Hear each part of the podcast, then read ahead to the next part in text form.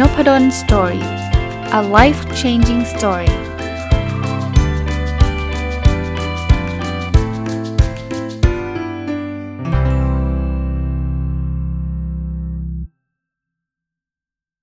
สวัสดีครับ ยินดีต้อนรับเข้าสู่น p ด d o สตอรี่พอดแคสต์นะครับ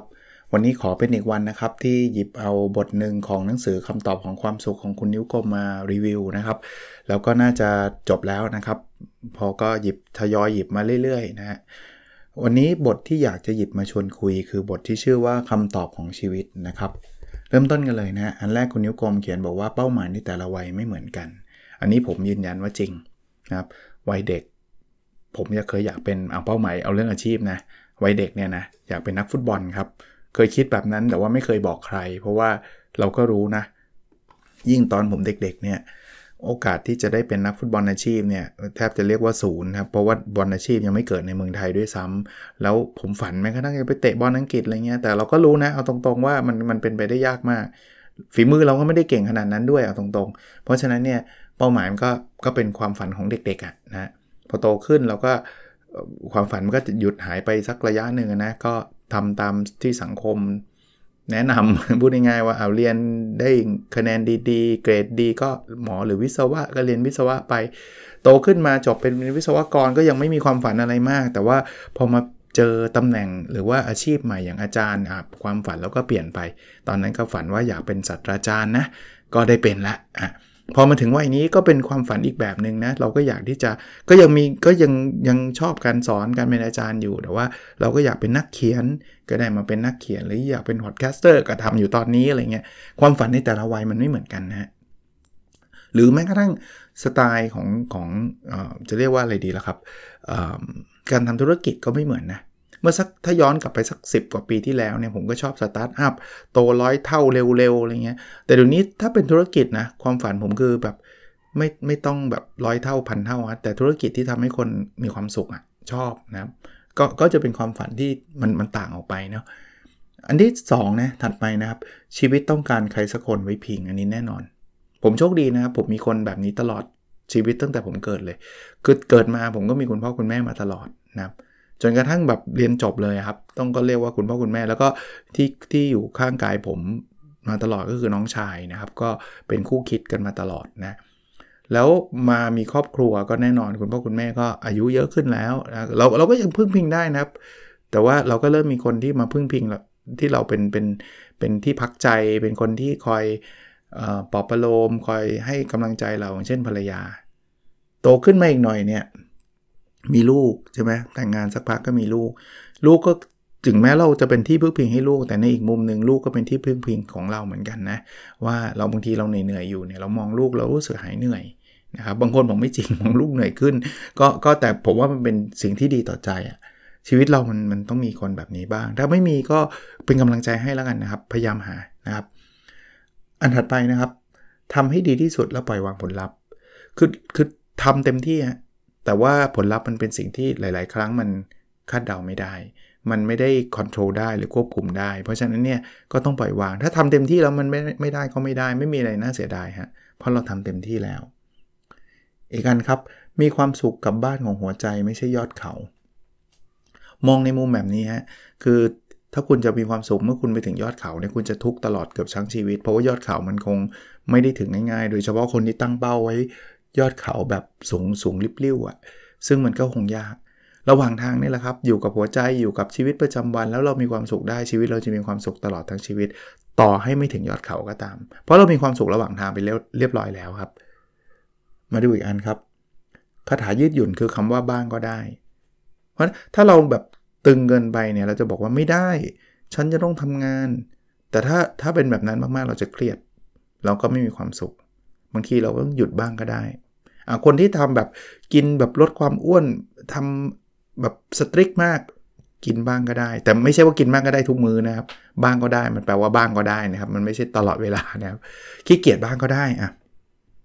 ผิดบ้างก็ได้ เพราะนั้นคาถานี้มันจะยืดหยุ่นมันทำให้ชีวิตเรา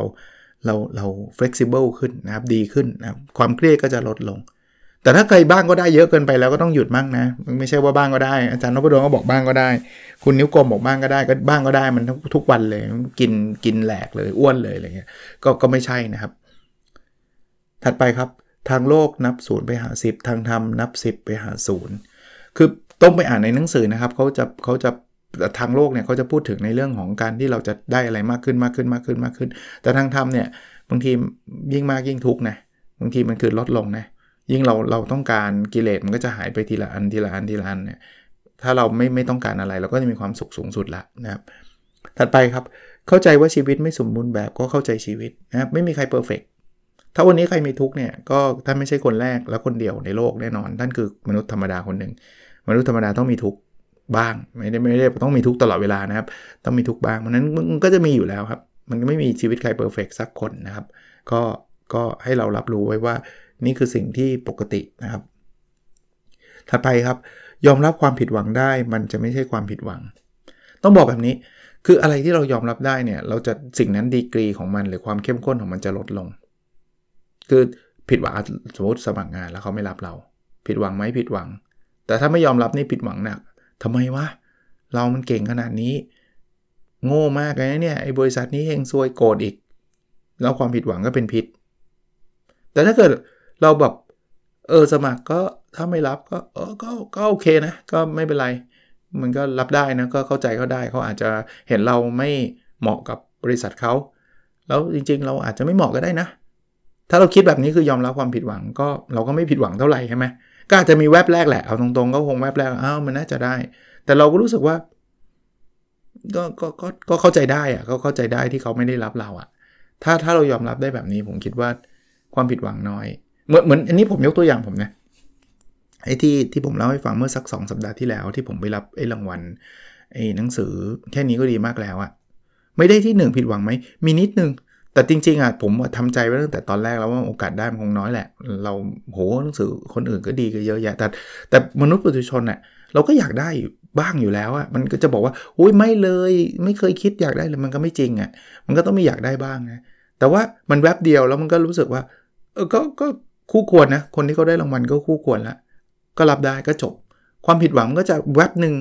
แล้วมันก็หายนะตอนนี้ถามว่าแบบมันนั่งทุกข์ไหมโอ้ทำไมไม่ได้โหไม่ไม่แฟร์เลยไม่มีเลยครับ ต้องบอกว่าไม่มีเลย เพราะฉะนั้นยอมรับความผิดหวังได้ มันก็จะเป็นไม่ใช่ความผิดหวัง หรือว่าถ้ามันจะเป็นความผิดหวังก็เป็นความผิดหวังที่น้อยๆนะครับ ถัดไปทำหน้าที่เงียบๆผลเราะดัง ๆ ตายก็ตายอะทำหน้าที่เงียบๆก็คือไม่ต้องไปเป่าร้องโหร้องบอกใครว่าฉันทำอะไรสุดยอดยังไงอันนี้พูดแบบนี้เดี๋ยวคนจะรู้สึกผิดว่าอ้าวโหผมไปโพสใน Facebook ก็ผิดอยากพูดก็พูดนะไม่เป็นไรฮะแต่มันไม่ได้เป็นเป็น requirement ไม่ได้เป็นข้อกำหนดว่าคุณทำอะไรคุณต้องแบบประกาศให้ให้โลกรู้ทั้งหมดบอกเห็นอาจารย์ก็โพสนะอาจารย์ไปสอนผมก็โพสครับใช่ครับผมก็โพสครับ แต่ว่าผมก็ไม่ได้โพสทุกเรื่องที่ผมทำครับ บางอย่างผมก็อยากทำของผมเงียบๆคนเดียวผมก็ทำของผมคนเดียวเงียบๆก็มีนั้นในพอดแคสต์ที่ผมเล่าก็อาจจะไม่ได้ทุกเรื่องที่ผมทำเหมือนกันบางอย่างผมก็ทำเงียบๆครับหัวเราะดังๆนี่ทำได้ทำนะครับ เดี๋ยวนี้พยายามนะครับ ไปดูคลิปดูอะไรมันขำหัวเราะนี่ดีมีประโยชน์นะครับ ส่วนตายก็ตายเนี่ยอาจจะพูดพูดแรงไปนิดนึงนะแต่ความหมายคือบางทีก็ต้องยอมรับครับบางมันผิดพลาดก็ผิดพลาดครับ ถ้าเราไม่กล้าทำอะไรเลยเนี่ยมันก็จะไม่ผิดพลาดหรอกแต่ชีวิตแบบนั้นเป็นชีวิตที่มันไม่ไม่ไม่เต็มอะไม่ฟูลฟิลอะใช้คำว่าเติมเต็มแล้วกันเนาะคือคุณกลัวไปทุกเรื่องทุกอย่างอะมันไม่ได้หรอกมันมันต้องแบบ เฮ้ยต้องลุยบ้างนะ ผิดก็ผิดเจ๊งก็เจ๊งแต่แต่ผมเน้นเน้นเน้นนิดนึงมันไม่ได้เจ๊ง 10 ล้าน เจ๊งร้อยล้าน หรือแบบตายก็ตายแบบหมายถึงตายจริง ๆ ไม่ใช่แบบนั้นนะครับ เราเราแค่เป็นคำเปรียบเปรยว่ามันต้อง take risk บ้าง take มีความเสี่ยงบ้างนะครับ อีกอันครับทำหน้าที่ไปแล้วสังเกตรอยยิ้มที่เขาได้รับจากการทำหน้าที่ของเรา อันนี้ผมชอบมากนะที่เมื่อกี้ผมเล่าให้ฟังนะที่ผมพูดถึงเป้าหมายทางธุรกิจ ผมซึ่งมันเปลี่ยนไปแล้ว มันไม่ได้เป็นเป้าหมายแบบ จะโต 10 เท่าจะรวยร้อยล้านพันล้านแบบโหเน้นแบบเป็น Google เป็น Facebook อะไรเงี้ยผมผมผมเคยคิดแบบนั้นแล้วผมก็พูดต่อนะครับว่าคนที่กำลังคิดแบบนั้นก็ไม่ได้ผิดอะไร เพียงแต่ว่าตอนนี้กลับมาครับผมผมชอบธุรกิจที่แบบทำความสุขให้ผู้คนเนี่ยเงินอยากได้ไหมก็ก็ทำธุรกิจก็ต้องอยากได้เงินอยากได้กำไรอยู่แล้ว แต่ว่า มันจะดีแค่ไหนครับ ที่เราเห็นคนยิ้มจากสิ่งที่เราทำมันจะดีแค่ไหนครับว่าสิ่งที่เราทำเนี่ยมันไปเติมเต็มชีวิตของคนเหล่านั้นนะครับ เพราะนั้นเราทำหน้าที่แล้วแล้วแล้วสังเกตรอยยิ้มคนเหล่านั้นครับแล้วความเหนื่อยจะหาย ผมอาจจะโชคดีนิดนึง ผมอยู่ในวิชาชีพที่เห็นรอยยิ้มคนได้ไม่ยากนัก จากการเป็นอาจารย์ครับ ไม่ว่าจะเป็นการสอนนักศึกษาเนี่ย เวลาเราเห็นเขาขำเขาหัวเราะ เวลาเราพูด บางเรื่องเราเล่าเรื่องบางอย่าง มันมันมีความสุขนะ มันแบบดีนะ แล้วแล้วตอนแบบจะเรียกว่าอะไรนะครับ ปิดคอร์สเนี่ย ก็จะมีนักศึกษาเขียนคอมเมนต์มาว่าอาจารย์แบบดีมากเลยชอบเรียนอาจารย์มากมีความสุข มีมีคอมเมนต์นักศึกษาคนหนึ่งนี่ผมยังจำได้จนถึงปัจจุบันนะผมสอนเขาเช้าวันพุธครับเขาบอกว่าเขาคอมเมนต์แบบเป็นคำสั้นๆนะเขาบอกว่าอาจารย์คือรอยยิ้มอันสดใสในวันพุธของหนู คือแบบมันคือแบบ เออเรารู้สึกดีอะ่ะคือคือผมไม่รู้ใครคอมเมนต์มานะครับ เพราะว่าเวลาเขาคอมเมนต์เขาไม่ได้บอกชื่อนะครับ มันคือแบบรอยยิ้มมันสดใสในวันพุธของเขาอะคือคืออารมณ์แบบนี้ผมคิดว่ามันทำให้ความเหนื่อยที่เรามีอยู่สอนเหนื่อยนะครับ พูด 3 ชั่วโมงไม่ง่ายนะครับคือคือเหนื่อยนะครับ แต่ว่ามันหายเหนื่อยอะเออลักษณะแบบนี้สังเกตรอยยิ้มเขานะครับเอ่ออีกอันนึงคือสิ่งที่ผิดหวังวันนี้ อาจเพียงยืดเวลาสมหวังออกไปครับคืองี้มันไม่ได้ผิดหวังแล้วจบเลยนะบางทีแล้วมันอาจจะกำลังเพียงแต่รอกำลังอะกำลังรอเวลาที่เราจะสมหวังเท่านั้นนะครับ เพราะฉะนั้นผิดหวังวันนี้ก็ผิดหวังไปครับ แล้วมันอาจจะไม่ได้สมหวังวันนี้ก็แปลว่าสมหวังอาจจะมีอีกวันพรุ่งนี้มาลืนนี้หรือวันข้างหน้า แค่แค่ยืดออกไปสมหวังไม่ได้หายไปไหนนะครับความสมหวังยังอยู่กับเรา แต่ว่ามันไม่ได้เกิดขึ้นในวันนี้เท่านั้นเองวันนี้มันถูกขั้นด้วยความผิดหวัง แล้วถ้าถ้าพูดอีกมุมหนึ่งก็คือว่า ความผิดหวังมันก็เป็นกระบวนการของความสมหวัง ก็เหมือนที่เราบอกว่าความล้มเหลวเป็นหนึ่งในกระบวนการของความสำเร็จนั่นแหละ มันก็ต้องล้มแหละ เพราะเราจะไปทำครั้งแรกจะหวังว่าทุกอย่างเพอร์เฟกก็คงยาก มันก็ต้องเรียนรู้ไปทำไปปรับไปทำไปปรับไป แล้วมันก็จะค่อยๆ ดีขึ้นดีขึ้นดีขึ้นดีขึ้นดีขึ้นเรื่อยๆนะครับ ถัดไปนะครับ ทุกคนทุกสิ่งล้วนแปลเปลี่ยนไม่รู้จบ อันนี้ก็เป็นสัจธรรมที่เราก็เห็นอยู่แล้วนะครับ แม้กระทั่งตัวเราเองเนี่ยที่เราบอกเราไม่เปลี่ยนเราก็ยังเปลี่ยนเลย คนอื่นก็ต้องเปลี่ยนอยู่แล้วเพราะเขาก็เป็นมนุษย์หรือทุกอย่างในโลกเนี้ยเอางี้ดีกว่า มีอะไรบ้างที่ไม่เปลี่ยนดีกว่า มีคนมีคนอาจจะเล่นคำบอกสิ่งเดียวที่ไม่เปลี่ยนในโลกนี้คือความเปลี่ยนแปลงเพราะความเปลี่ยนแปลงมันจะมันจะเปลี่ยนแปลงแบบนั้นตลอดเวลานะครับ ไม่มีถูกไหมที่มีคนมีนักปรัชญาใครไม่รู้ผมจำไม่ได้ต้องขอไปก็บอกว่า คนเราอะไม่ไม่สามารถจะลงไปลงไปในแม่น้ำสายเดียวกัน ได้เลย 2 ครั้งอะลงครั้งแรกกับลงครั้งที่2เนี่ยมันจะไม่เหมือนกันละเพราะว่าถ้าไม่ใส่น้ำเปลี่ยนก็คนนั้นเปลี่ยน จริงปะเราลงไปครั้งแรกเนี่ยมันก็เป็นสายน้ำอันหนึ่งลงไปอีกครั้งหนึ่งสายน้ำก็ผ่านไปแล้วใช่ไหมเพราะน้ำมันไม่ได้นิ่งนี่น้ำก็ไหลไปเรื่อยๆมันก็เป็นสายน้ำอีกอันหนึ่งมันก็ไม่เหมือนสายน้ำอันเดิมล้วคนก็เหมือนกันลงไปเมื่อนาทีที่แล้วก็ลงไปนาทีนี้เราเปลี่ยนแล้วนะเพียงแต่เราอาจจะสังเกตไม่เห็น แต่เราไม่ใช่เราคนคนนาทีที่แล้วเลยนะครับ คนละคนนะครับ เพราะนั้นเนี่ยทุกอย่างในโลกมีการเปลี่ยนแปลงแน่นอนนะครับ อีกอันนึงเป็นสัจธรรมที่ที่ผมว่าถ้าเราคิดได้ เราจะมีความสุขหรือหรือความเครียดเราจะหายไปเยอะเลยฮะปล่อยให้มันเป็นไปครับ ถ้าเป็นจะเรียกว่าเพลงดังของอังกฤษก็ Let It Be นะครับ ต้องบอกว่าต้องปล่อยบ้างนะครับ โดยเฉพาะอย่างยิ่งนะครับ สิ่งที่เราควบคุมไม่ได้ครับ เพราะไม่ปล่อยมันก็ควบคุมไม่ได้อยู่ดีเอาสมมุติเราเราเราเครียดเรื่องเรื่องอะไรดีล่ะ เรื่องเรื่องสอบ ถ้าเครียดก่อนสอบ control ได้เพราะว่าเราไปอ่านหนังสือได้ แต่เครียดหลังสอบไม่ไม่จำเป็นต้อง control ไม่ไม่ใช่จำเป็นต้อง control มัน control ไม่ได้เลยมันควบคุมไม่ได้ ก็ต้องปล่อยให้มันเป็นไป เดี๋ยวมันได้ F ก็ F ก็ต้อง F เอาจริงก็คุณเครียดแล้วมัน F มันหายไหมล่ะ มันก็ไม่หายถูกไหม คือถ้าเกิดก่อนสอบโอเคไง เราเราจัดการได้ก็ไปอ่านหนังสือซะนะครับถ้ากลัว F ก็อ่านหนังสือซะ แต่ถ้าสอบไปแล้วอะจบแล้วครับ ถึงตอนนั้นเนี่ยจะเครียดมากเครียดน้อย ถ้าจะได้ F มันก็ต้องได้ F จริงปะมันไม่มีหรอกคุณเครียดมากแล้ว F หายกลายเป็น A ถ้าคุณเครียดน้อยคุณจะได้ F มันไม่มีไง มันไม่ได้เกี่ยว มันไม่ได้อยู่ในมือคุณแล้ว เพราะฉะนั้นเนี่ยปล่อยให้มันเป็นไปนะครับ อีกอันครับ อนุญาตให้ตัวเองไม่เข้าใจบ้าง เออ บางคนเนี่ยจะเป็นคนที่บอกทุกอย่างจะต้องมี why why w h y นะทำไมทำไมเธอไม่รักฉันทำไมเขาไม่รับเราทำไมฉันถูกไล่ออกทำไมทำไมทำไมทำไมมันบางอย่างมันไม่ไม่รู้นะไม่รู้ว่าทำไม ก็ก็แค่เขาไม่รักอะ่ะบางทีเราไปถามเจ้าตัวนะไม่เธอไม่รักฉันเขาก็ตอบไม่ได้นะก็ก็ไม่รักไง คือไม่รู้ดิสารเคมีในสมองมันคือคือจะไปรู้ได้ไงว่าไม่รักถูกปะคือบางทีมันบางคนเขาต้องการความชัดเจนอะ่ะเอางี้ เขาก็อยากรู้ว่าทำไมไม่รัก ผมไม่ดีตรงไหน บางอย่างมันอาจจะบอกได้นะ เออ เราไม่ชอบเธอที่เธอแบบ เป็นคนใจร้อนอะไรเงี้ยอ่าจะบอกได้ แต่บางอย่างเนี่ยมันเหมือนดีหมดเหมือนกันนะ แต่มันแค่ไม่ชอบเข้าใจปะคือคือมันเราเคยไหมล่ะที่เราไม่ชอบอะไรบางอย่างที่เราอธิบายมันยากเหมือนกันนะเราก็แค่ไม่ชอบ เพราะฉะนั้นเนี่ยอนุญาตให้ตัวเองไม่เข้าใจบ้างเนาะเขาไม่ชอบก็ไม่ชอบก็จบไปนะครับ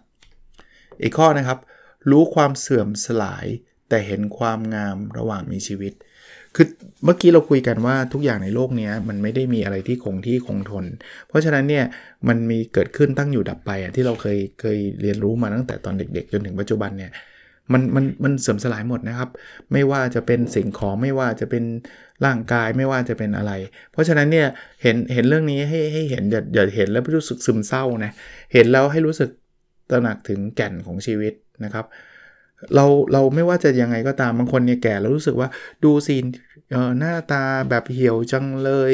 เออดูหุ่นไม่เห็นหล่อเหมือนตอนหนุ่มสาวเลยอะไรเงี้ยมองมองให้เป็นความงามของชีวิตครับ มันคือธรรมชาติมนุษย์ เราจะหน้าตึงไปตลอดได้ไงล่ะ ซึ่ง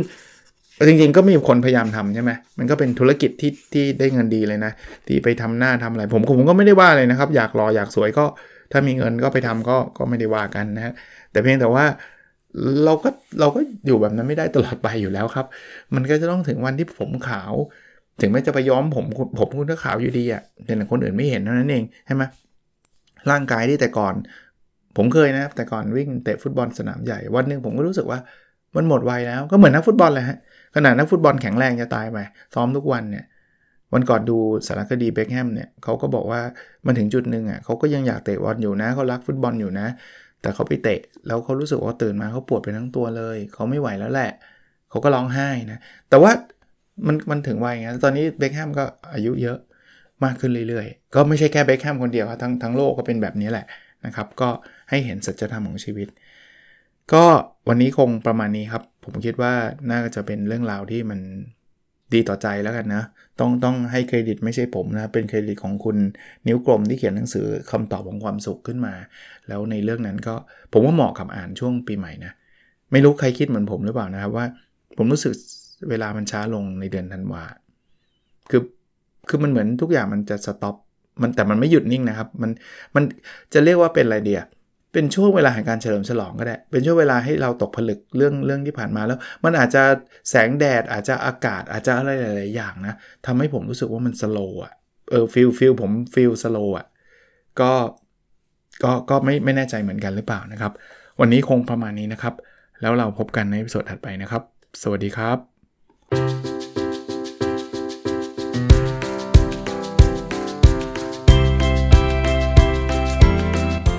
n o p a d o n Story a life changing story